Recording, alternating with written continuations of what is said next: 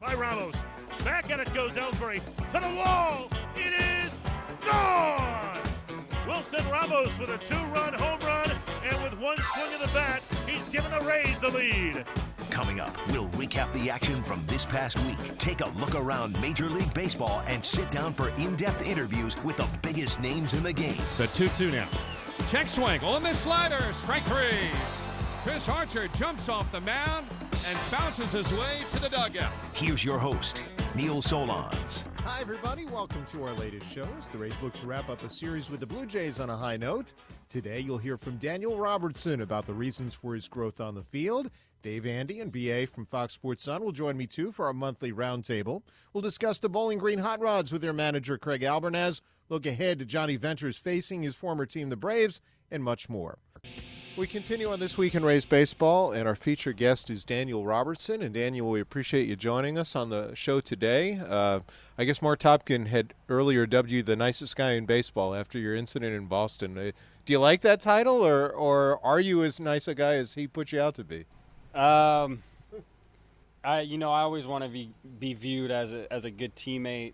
Um, you know, on the streets, I'm a nice guy. If if uh, you know someone needs a door held open for them, I'll I'll hold it open for them. But uh, when you're on the field and you're competing, you kind of want that uh, mentality of you know no one's my friend, and you know I'm out here trying to beat you, and obviously that wasn't the case the other day. But I'm still you know at heart a good guy, and when someone needs help on the field, try to help him out you've gotten a good reputation in your clubhouse with your teammates, and and I'm curious as to you've had certainly more success offensively than you had last year. What's the biggest difference for you? Do you think is it more mental or physical?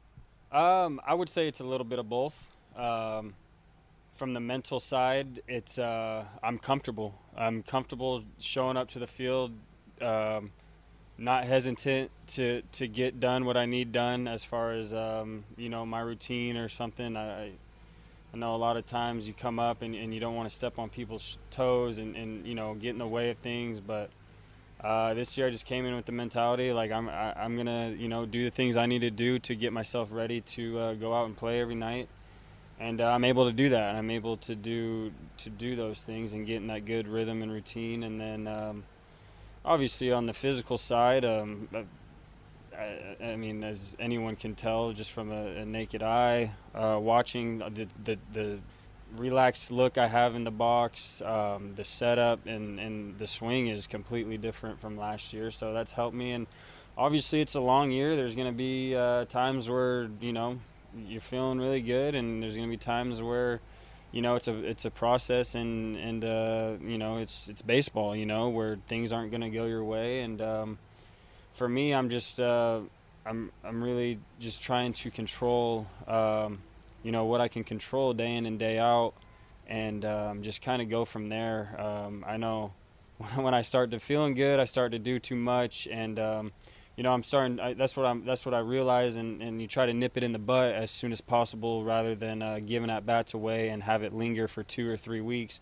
Uh, I really want to be a guy that's consistent. I don't want to be a guy that's going to show up for two weeks and then, and then be inv- be non-existent. And um, you know, I think the best in the game. I've always said it are, are they're the best because they're really how consistent they are uh, with what they do night in night out. And um, like I said, that's baseball. Sometimes you're going to have have those those times where it's not going your way, and and um, you know you just got to stay stay positive, stay uh, you know keep keep with the routine and the work, and just trust the ability and and and, and uh, trust what you've been doing. One of the best in the game is the guy you got to work with in the offseason. Albert Pujols got his 3,000th hit on Friday. You got to work with him this offseason. When did the relationship between the two of you start, and how has it helped you? Yeah, no doubt. Um, I I can sit here and honestly say that uh, Albert is a mentor. He's he's uh, he's a close friend. He um, when I'm when I'm around with him in the off season, hanging out with him, he introduces me to people as uh, this is my friend Daniel. So it's kind of it's kind of cool to you know be around that and uh, just hear that from a guy who has had so much success in the game. Uh, the relationship started about four or five years ago. Um, we have the same agent, um, and in the off season they would put together um, a, a, weekend in Southern California where where a lot of the guys in the agency would come out and we all work out together. And um, this is when I was in the minor leagues, and it would be other minor leaguers in, in my same position. And um, um, you know, during those weekends, each each day a, a different guy would come out. Um, you know, whether it was Albert for a couple days or Nick Swisher at the time, or um, you know, and they would come out and they they would hit with us, and you know, we would just have a good time and. And I don't know what it was, man. Uh, Albert saw something in me, and we just kind of hit it off. Hit it off one day. We were shagging in the outfield after we hit together in a round, and we just got to talking. And um, uh, next thing you know, we're playing golf, and then next thing he, he invites me to uh, come out and hit with him, and, and then stay at his house. And I don't want to sit here and, and, talk about all those moments, but uh, it's just really, it's truly humbling for someone with so much uh, clout and success in this game to uh, take time out of his day. For me at the time, I was uh, going into my, I think, double A season or, or high A season, and um, for him to to take the time out of his day and what he's got going on to uh, to to work with me and and and be a guy that I can and talk to uh, is just truly a, a speechless. A speech. Really, I don't even know how to put it into words. Honestly, Neil, um, it's crazy. And then, like you said, you know, last year he hits his uh, 600th home run, and then this year he gets his 3,000th hit uh, just to be able to be a part of that and uh, congratulate him and um, you know see him when he comes and when we play against each other and then just on top of that just the, the baseball knowledge he spills on me um, and, and, a lot of my success was just the, the time I got with him again this last off season um, just just about approach and, and uh, how to approach the baseball and and the right ways to, to, to, to hit a baseball I mean it's you can't beat it.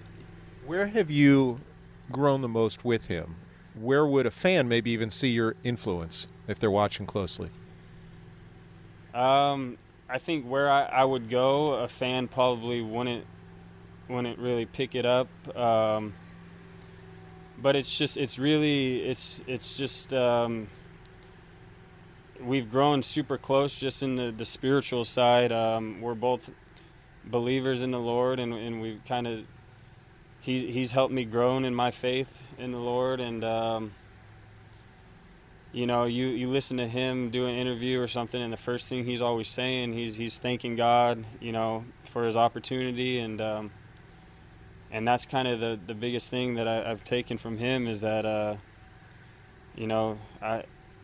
I got my talents from, from God, and um, you know, just to play and shine bright for Him, is uh, is what's most important.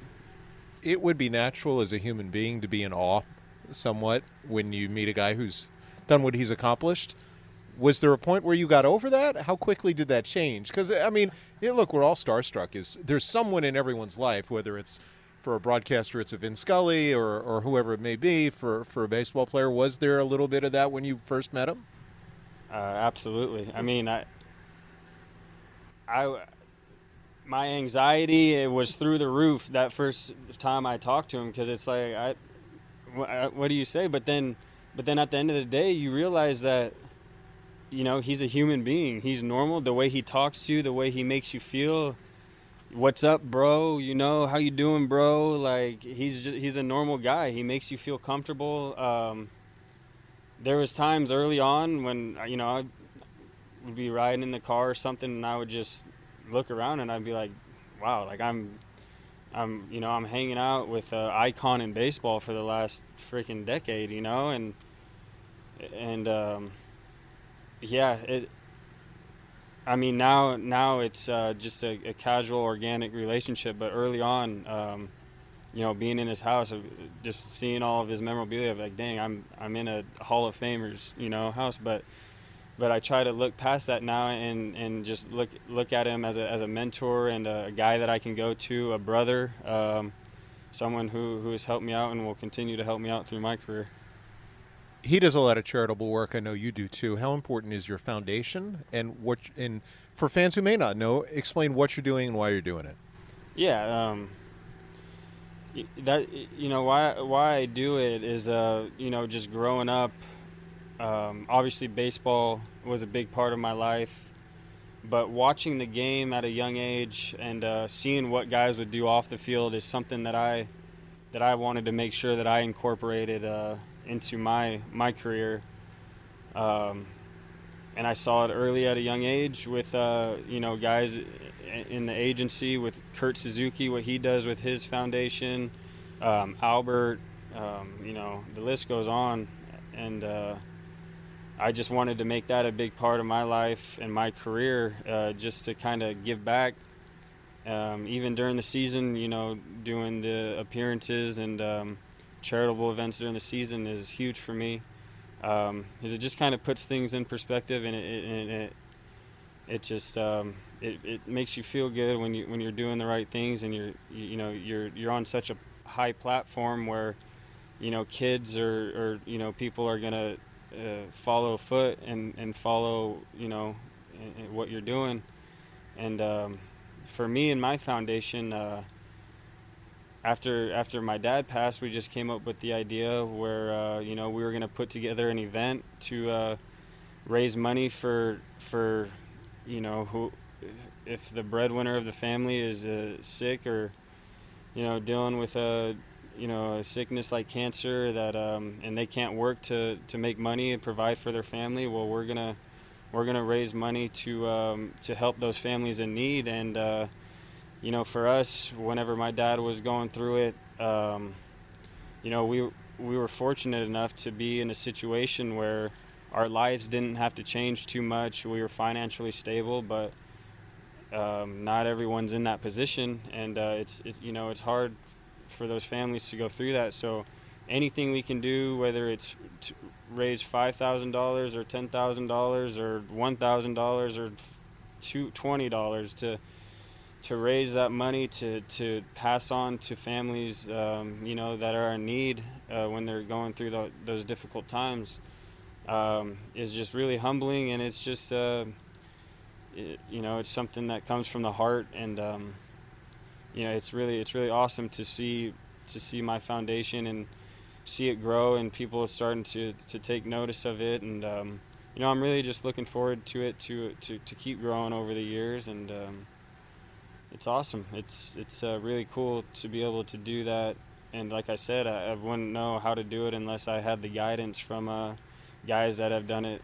You know, that I've that I've noticed doing it, and um, it's cool. It's cool. I do it in my hometown. We get all the all the local youth comes out, and we just have a good time, man. We put on a mini fan fest and play around with the kids, and people buy tickets to come, and you know I get my my local buddies that are able to make it um, come out and help me, and you know that's what it's all about. So it's it's awesome.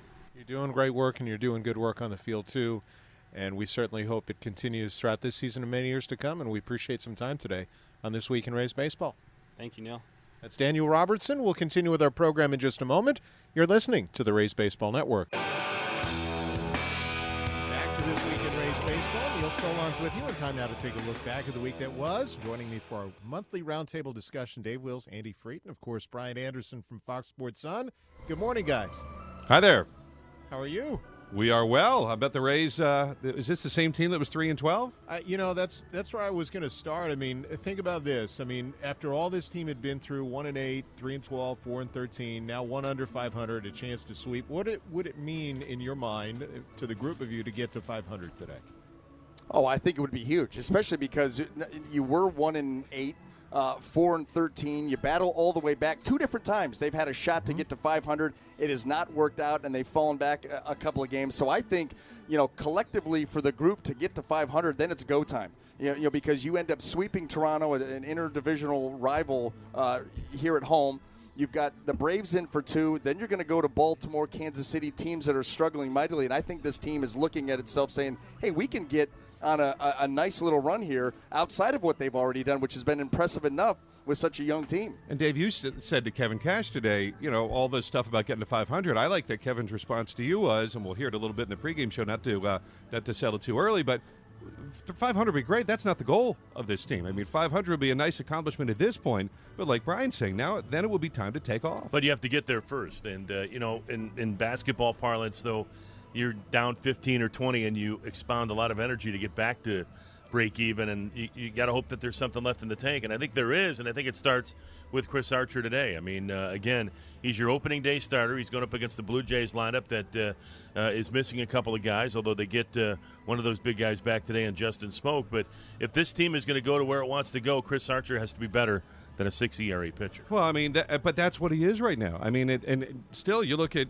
Archer's career numbers; he's 53 and 65. I mean, that that's 12 games under 500. This is a guy that started four straight opening days. He should be better than that. His stuff is just too good for it to not be good. He's got to have good stuff.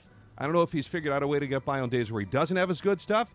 And BA, as we've learned, this Blue Jays lineup, if you if you make mistakes, they are going to hit a lot of home runs. Well, yeah. I mean, lead Major League Baseball in home runs, and I think the one thing when you look at Chris Archer's season so far, not that it's that different from from any other, I think that you know the slider has not been as sharp as in years past. You know, it used to be that that pitch, the majority of the times that he threw it, looked like an 88, 90 mile an hour curveball, and now it looks more like a, a slider. That the break it's flattened out just a little bit for the most part, um, and that could be something mechanical. It may come back today, and he may be back to that that snapdragon put away slider. Slider's still good. It's just not as good as we've seen it. And and when was the last time that you saw him uh, throw outside of a left-handed hitter uh, to a right-handed hitter? When was the last time you saw him throw a fastball inside on purpose? And, and, and you know what? And it doesn't take long, uh, you know, for these hitters. I, and I thought that the Philadelphia Phillies, who a team that really has never seen him, mm-hmm. had mm-hmm. the best approach of him of any team that I've seen. They looked fastball middle away and tried to see the slider up in the zone, and they did not miss uh, during the course of that game. And that was the most impressive approach I've seen against him. And, and teams are doing more of that. So either the slider needs to get more depth, he needs to start pitching inside a little bit more. I think that would be something that would help him out dramatically. Uh, but you, you're absolutely right, Dave. Today's the day he needs to go out and shove against a team that he's had success against. Yep. And meanwhile, the Rays have had a lot of success swinging the bats off Estrada. Last time I think he pitched in on a right-handed hitter on purpose, Salvador Perez, and even Salvador Perez then came out in the paper that next day and said, our scouting report says he never pitches in. Yeah. So that was when he hit him and all that stuff went on. But until Chris Archer uh, starts to take over the inside part of the plate, which you wonder if it's ever going to happen, he's going to struggle to get guys out on a consistent basis, especially guys who have seen him before. It forces you to be perfect. If you're going to stay away and do nothing but pitch away, it forces you to be perfect out there. Um, and, and meanwhile, with his velocity, he can afford to have a little margin for error. If he pitched in, that margin for error would get very big. Is Neil still here? yes, I am. On the flip okay. side of this, on the flip side of this, since you guys have brought up the downside of what Chris has been, to me the upside is Blake Snell, and and you could argue that he has now surpassed the rest of the staff as being the top pitcher in this no, group. You, is that you, fair? you can't you can't argue that. It's true. I mean, he is the number one pitcher on the staff right now. And with that being said, uh, you know, I go back to his start against Boston, BA, and that first time through the order against that Boston team was about as impressive as I've ever seen uh, Blake Snell perform. He had about a six pitch inning mixed in there. I mean, he's starting to realize he doesn't have to strike guys out. Even in his last start against Detroit, I don't think he had uh, his A stuff, but he still was able to get guys out. But I know people are probably sick of hearing it. I think he's still kind of in the same boat as Chris Archer. I mean, he's got right now his stuff is better and it plays better because he has multiple pitches, which Chris right now is kind of a fastball slider guy. Blake mixes in four or five pitches, but Blake has to start to bring the ball back inside because I think we're starting to see again teams start to look just middle away against him. And if he can start to use all four quadrants of the strike zone, uh, that's when he's really going to take the next step. I think the proof right now uh, of who is the best pitcher the number one pitcher in this staff is if we had to win one game tomorrow, if the wild card game in the American League is tomorrow, who do you want on the mound? It's not a very hard decision at all. It will be Blake Snell. BA, I'm curious from your standpoint, too, and Dave mentioned that game in Boston. I just thought his whole body language has changed also from a year ago at this time. He was tight and he was frustrated on the mound last year. He's so loosey goosey on the mound, and you know that you got to be genuine in this game. You can't always be a phony and succeed. That is the way Blake Snell is when we're on the plane, when we're on the bus, when we're walking through the dugout. Watched him today playing with that little baseball toss right. game. When we got to the ball yard today, he's just like a big kid having a good time, and that was the demeanor I saw on the field in Boston. And that to me shows he is tapping into something that is allowing him to be himself and be a natural competitor on the mound. And- And what I like is when it comes down to when it's business time, he's very businesslike, and I, I, I absolutely love his mound presence, the way that he commands the center of the diamond. You know, there, there are no theatrics with him. He understands the, the game plan. He's got four above average pitches, and, you know, he's starting to pitch like a guy who knows what he's doing. I go back earlier in the season, we may have even talked about it, uh, an at bat with Hanley Ramirez, where he went with a fastball up with, you know, in a two strike count, and Hanley Ramirez fouled it off. And immediately, as a pitcher, I'm upstairs thinking, okay, here's the curveball. You, you got him swinging at that fastball up. You throw the curveball right off that same slot and drop it in there, and you're going to punch him out. And you're watching the signs be given. Slider, no. Changeup, no. So you know it's not him following the catcher. He knows what he wants to do, and he wants to get to that curveball. There were two shakeoffs to get to that curveball, and he ended up punching him out. And that's where you say this kid is starting to get it, and he's just taken off, you know, since then. How about BA? I'm curious if you remember this when we were in Boston. That game just stands out so much for so many reasons. He was in a tight situation. There was, I think, out of a soft line drive hit at Hechavarria, I believe, who was on the right side of the field. He ended up short hopping and turned into a double play. It was a great play. It might have been, forget which second baseman it was. But you guys on TV got a nice tight shot of Blake, and he had that same, almost like a little kid smile, and then like he whispered to himself, "Man, that was sick." You could read his lips. I mean, he is having a ball out there on the mound right now. Well, that just shows you how comfortable he is. Yeah. You know, when you are comfortable, when you are confident, you play loosey goosey. You you let things go, and he understands. Listen, I belong at the in the major leagues. I belong at this level. My stuff plays. I'm set up with a good game plan. I've got you know good defenders behind me, and he's enjoying himself. Now, it doesn't mean that you know he's out there you know, a goofball, Right. but he is enjoying himself and enjoying being in this moment, and it's allowed him. It's freed him up. Uh, to just go out there and compete, let it all hang out, and we're seeing what he's capable of. Is this team also developing an identity too? I kind of feel it's a scrappy group that catches the ball, puts it in play, and they're all having fun. You mentioned Blake. I think it's the whole group. Oh, I 100%. I, I I agree, and I think you know, like I said, going back, if you would have told me at the uh, end of March that you look back in first week of May, this team would be right at 500. I think that's exactly how I kind of pictured this team. I, I think that this team is a team in that 80, 85, you know, 75 to 85 win range. You know, a couple things go right.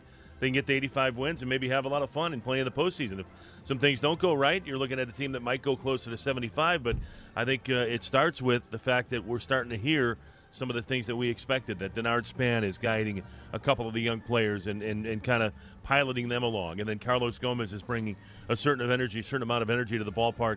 That's stuff you can't measure uh, in, in metrics and everything else like that. And I think that was those are astute signings and pickups by our baseball operations department, Erik Neander, Chaim Bloom and company. I thought, uh, you know, you start to look back, BA, when you were uh, with the team for the last time in 2008.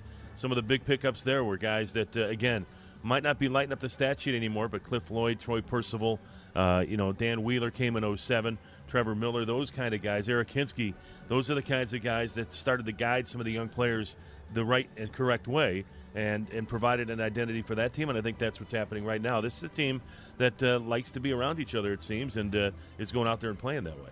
It's invaluable having those types of guys around, and the Rays uh, definitely have some in the clubhouse as we speak. That that is absolutely invaluable, and you're right. It's tough to put a number on it. So a, a lot of places, it's you know, it's the importance is not put on it, but but at the end of the day, it, it is. And and I do love the scrappy nature of this team. I mean, they're playing a style of baseball uh, that's recognizable. You know, last year it was not. It was it was swing from your heels. You're going to hit some home runs. You're going to punch out a lot, take some walks. It was the new era style of baseball where this is a little bit of a throwback. You know, how many of yes- times? yesterday's game? Yesterday's game, two sack flies scored runs. Yeah. A ball off the mitt scored a run. I mean, moving the baseball in situations that our team, How about- the Rays, didn't do last year a whole lot, uh, allowed this team to win a game yesterday. Three stolen bases and taking direct advantage of the other team's mistakes reminded me about the winning years. That that was what last night's game was all about. Yeah, no, there, no doubt. Putting guys in motion, you know, Right. hitting, you know, hit the ball the other way. How many of the, you know, even C.J. Cron, you're seeing him. If you're going to stay away from him, and he's strong enough to get it out the other way, he's going to hit the ball the other way. Guys are using the whole field, and that's why you see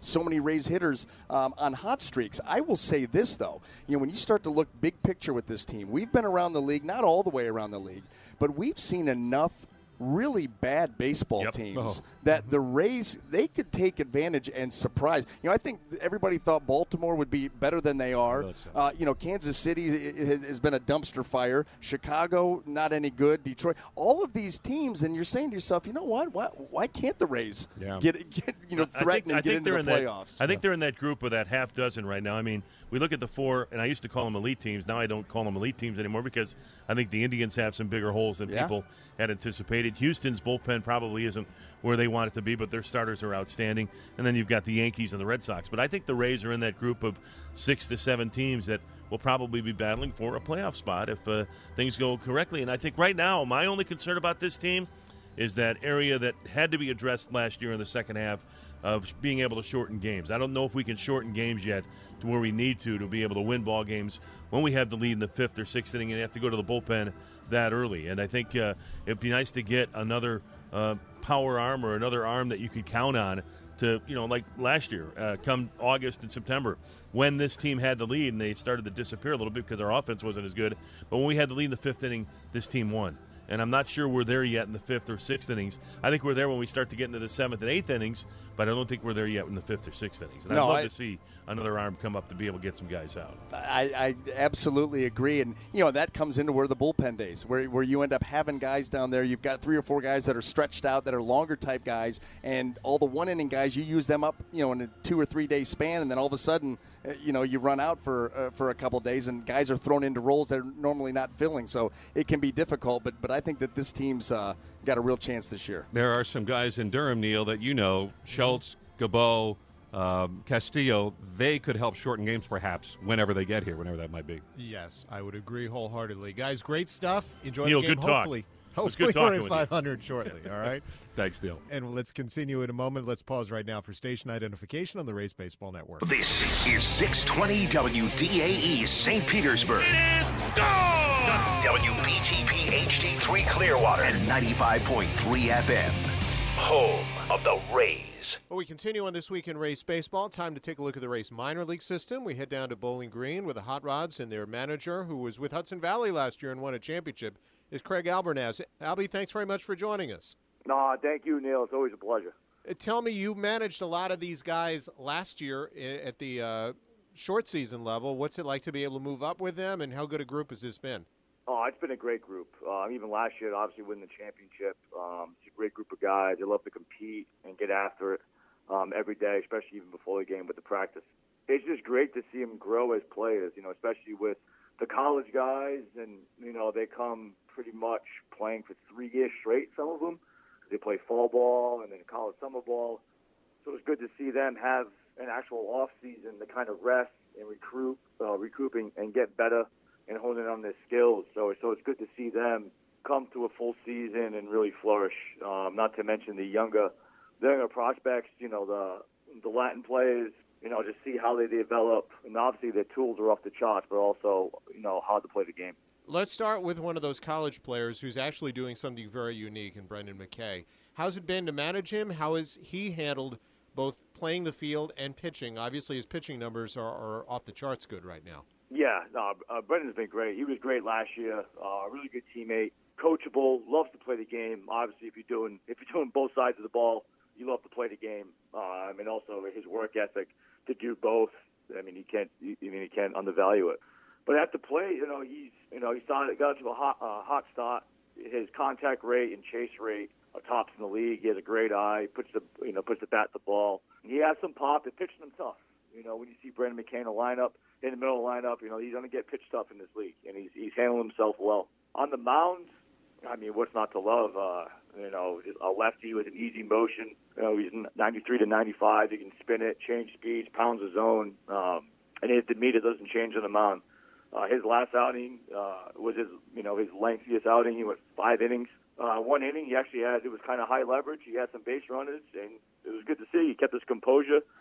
Uh, you wouldn't even tell if he was throwing a no hitter he had runners on. So it was great to see. Certainly an impressive kid and an impressive start in the Midwest League. Drew Strotman's also had an impressive start. He just pitches. I, I can't say just, but he's he also was one of those kids who really showed himself well last year. Where's he grown this year? he started off, it looked like he was trying to press too much to start the first couple starts.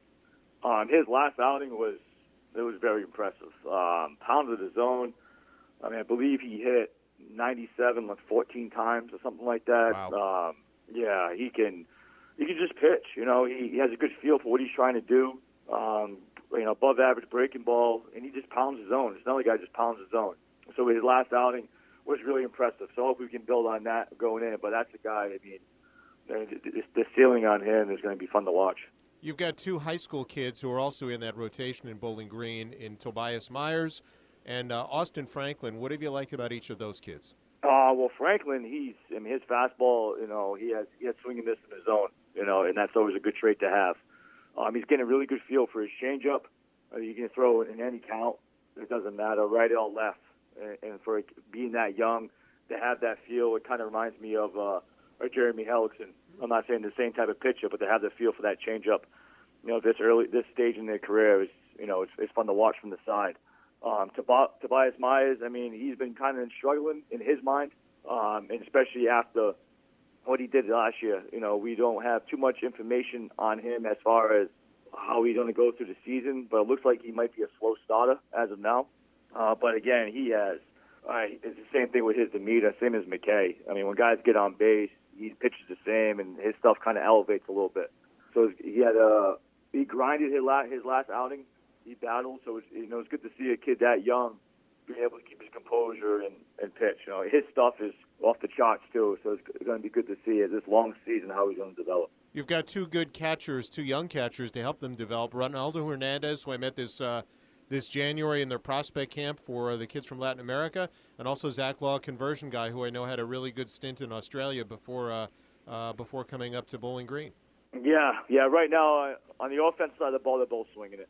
Uh, I mean, a couple nights ago, uh, Ronaldo Hernandez hit a grand slam, you know, on a two-strike battle at bat and a breaking ball. So it's good to see with him. Um, and Zach Law, he's been swinging as well, you know, laying off some tough pitches and barreling balls up.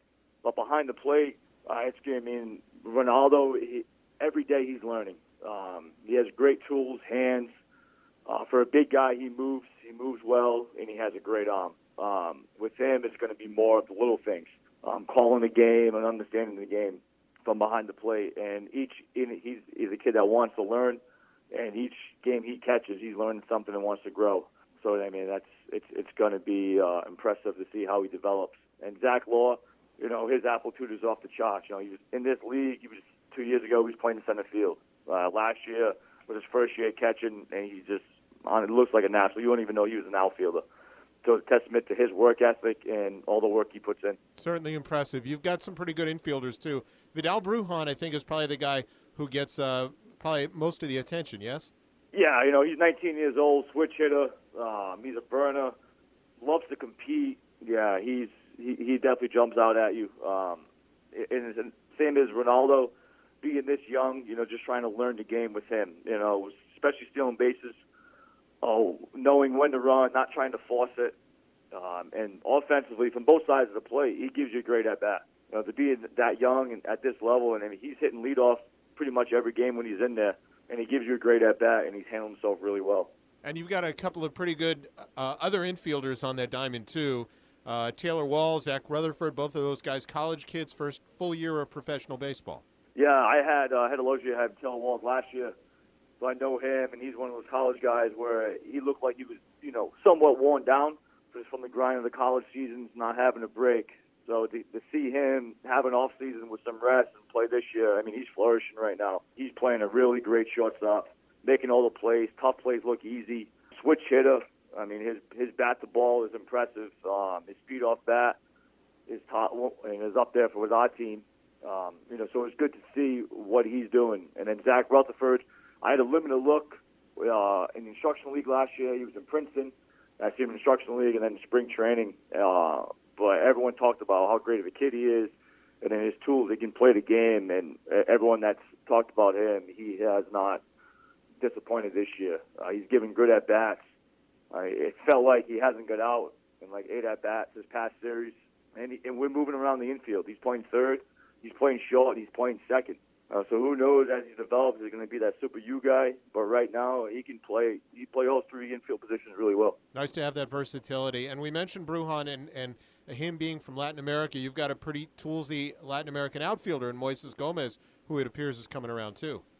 Yeah, this kid's fun to watch play. And another kid that's 19, um, big time power, big body kid who's athletic, uh, and he's really coming to his own this last week. Um, you know, I, he had a stretch a couple weeks ago where he struck out, you know, six straight, straight at bats and he just every day comes to the field. You wouldn't even know he was six for six or roll for six for six punches. He has that demeanor, which is that demeanor, which is you can't teach, and it's showing right now. I mean, he's in the real hot stretch right now where he's barreling everything up, and it's loud. And the ball just has a different sound off his bat. Now he plays a good left field. He's athletic. You know, to kind of describe how he is, our our outfield coach here, Jeremy Owens, calls him Bo Jackson. I mean, obviously he's not not that athletic, but just talking about the similar build and how he plays the game. So uh, he's going to be fun to watch as he develops. Well, it sounds like you have a really good group that you're going to enjoy uh, managing throughout the course of this season. I know we'll check in again. I appreciate a few minutes on this week in Rays baseball.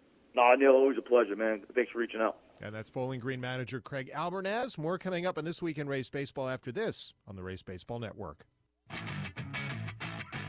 Time now for our latest feature on 20 year employees in this 20th anniversary season. Hi, this is Patrick Smith. I'm the controller with the Rays, and I started on February 2nd, 1998. I started interviewing with uh, the current CFO at the time, uh, Ray Namoli, and it took a couple months. We had a process he wanted to go through. So, my first day on February 2nd, I came in, and we were just it was just all cubicles. It was a small area where media dining is right now. So we were all crammed into this small space. He just gave me a folder to start looking through things, and that was it. What's been the best part about your 20 years with the Rays? Of course, the people. The people are great in the organization throughout all 20 years. Uh, the first year was pretty exciting in that we didn't know what to expect we were all kind of new to baseball in this small space. We got to know one another for good or bad. And then just the excitement for that first year. Tell me what, since you have been here for 20 plus years, I'm sure there's a lot personally you've accomplished with the Rays. What would you consider your greatest accomplishment or what are you proudest of? I think probably making it through the tough years. That's, you know, when we weren't doing so well, which was probably like 02, 03 uh, the team wasn't winning, and the, but the good thing about baseball is that there's a game the next day, so you you, you have a chance to experience something positive. You probably have some good stories that will stick with you. That's also a little family friendly too. And it may not be personal, but it was more my personal experience. A couple things in 1998 was one, I, I had to stay for every game in the box office. Uh, Ray required that. He wanted just to make sure someone was there in the box office just to look. So I stayed for every game. And so I believe it was our 11th game, and it was a Monday, and it was the Twins. So I was in the stands behind home plate watching the game, and uh, one of the twins hit a home run, and I thought, who's this? This he, the guy impressed me, the player, and it was David Ortiz who hit the home run, and I'd never heard of David Ortiz before, and I just remember that game because we we were down six to nothing in the third inning, but we came back and we tied the game. We went ahead. It went went into extra innings and we won the game in the 14th inning. So I had to stay for all these games. And so I saw a lot of these extra inning games, and it was just it was just a neat experience. That's Patrick Smith. Congrats to him on 20 years with the Rays. The Rays have had many terrific employees, but also a tremendous number of people in Rays wives doing terrific work in the Tampa Bay community. This year, that group is headed by Jessica Soto, Jake Faria's fiance, and I asked her what it means to head up this group to head up Rays Wives really means to just to go out there and put our best foot forward in the community and kind of um, do our part in the sense of charity work, um, any way we can help in um, St. Pete or Tampa. That's pretty much what our goal is. You know, we're working constantly to find things where people can now um, contribute or be a part of something, a cause that we're very passionate about as a group or even as individuals, whatever uh, we want to do or whatever we feel like uh, we're passionate about for them to come out and support us and support the guys in any way. So tell me, you were part of it obviously last year when Jake got his first call up. What'd you learn about being part of the group and um, how gratifying was it to be part of Rays Wives? Um, having Jacob get called up and then kind of just like being new here, there was a great group of women who kind of took me under their wing and taught me what it was how to be a wife in the sense of what ex- what's expected of you and what you should do and how you should handle yourself. And Anna Boxberger was huge in that. And as you guys know, she was huge in helping the Rays wives. And you know, we talked about seeing Jacob come from the minor leagues and now being here and me seeing what he's gone through, you know, we're so thankful for all that we have now and how much he's been through that. Now we just at this point want to give back. So we're given this platform now and we would love to use it any way we can. And that's pretty much what we're doing here right now. Tell me what you're excited about um, as you're a month into the season. What are some of the things that you are going to do that are traditional, maybe some new ideas that you guys have for the group? So we're going to keep a couple of traditional things that we have, and it's of course Rays on the Runway, which was huge last year. That was the first time Jacob and I took part, and it was just so much fun. Um, we got to meet with the kids and learn about what they have and what they do, and we have a lot of new ideas. It's a new group, so we try to keep it really fresh this year. It's a young group, so we try to put our heads together and see what all the girls are passionate about. And there was things such as the military. Um, I had a kindergarten class back at home, so education was huge to me. Um, we know that fitness is huge in the St. Pete area, so now we're looking at ways where we can raise money, maybe like in a spin class or certain ways where to get the fans involved where they can help us raise money. So that's pretty much where we're at now. We have such like such good ideas coming from each girl that we're just trying to put together some at this point and hopefully have everyone else involved. Now you mentioned your involvement as a as a teacher. Um, tell me what how maybe helping in the community as a school teacher may be similar to what you're doing now with Rays Wives. Well, when the Boxbergs got traded, Anna kind of sat down with me and talked to me about, um, you know, the the Rays Wives and um, being the head of it and what it meant to her and how she felt like Jacob and I were in a good transition where it was something that she saw. She saw a lot of her and myself. So she wanted to pass along the torch, and I was kind of hesitant at first because obviously it's Jacob's first hopefully full season. And I didn't want to step on anyone's toes. And, you know, especially with like the older girls that are here, I just didn't want to feel like I was taking over a group. So I was working at a nonprofit at the time with, a, and I had my own kindergarten class. And I was worried coming out here with it being our first season, what I was going to do with all my time. We had already finished wedding planning. And with that falling into my lap, it kind of filled my time and it kind of worked out in a way where I felt like it was meant to be. Like I was meant to have that role because now I'm not sitting there just waiting or not doing anything. Like I feel like I text our wives coordinator Kim all the time. We're constantly finding ways to have the community involvement.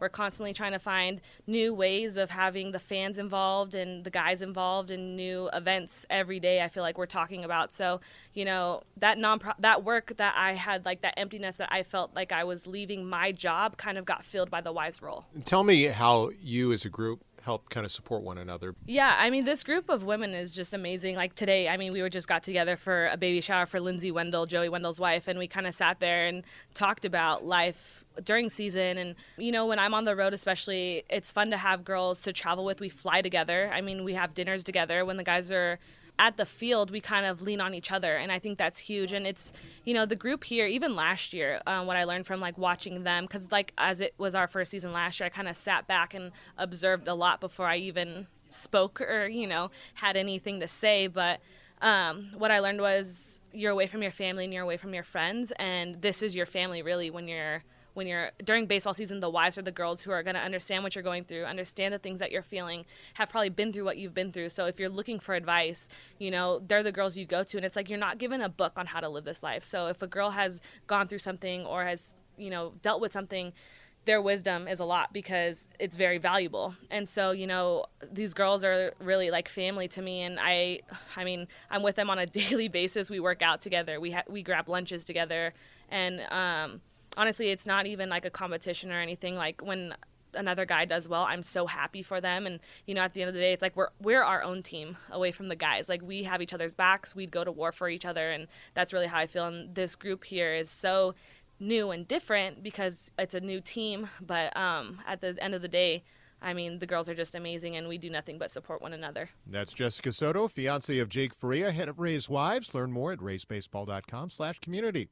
Back to the big club, and this week Jonny Venters to face his original team, the Braves. I asked Jonny to discuss the Braves, but also look back at his first appearance.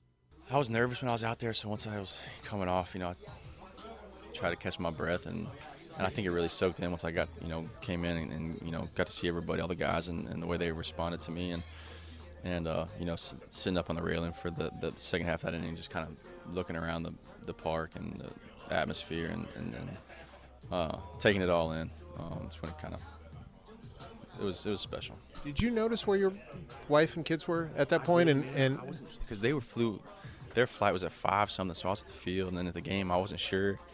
Uh, my wife told me after the game they, they got to the game in the fourth inning, and I pitched the sixth, so uh, it was a it was a whirlwind day for everybody.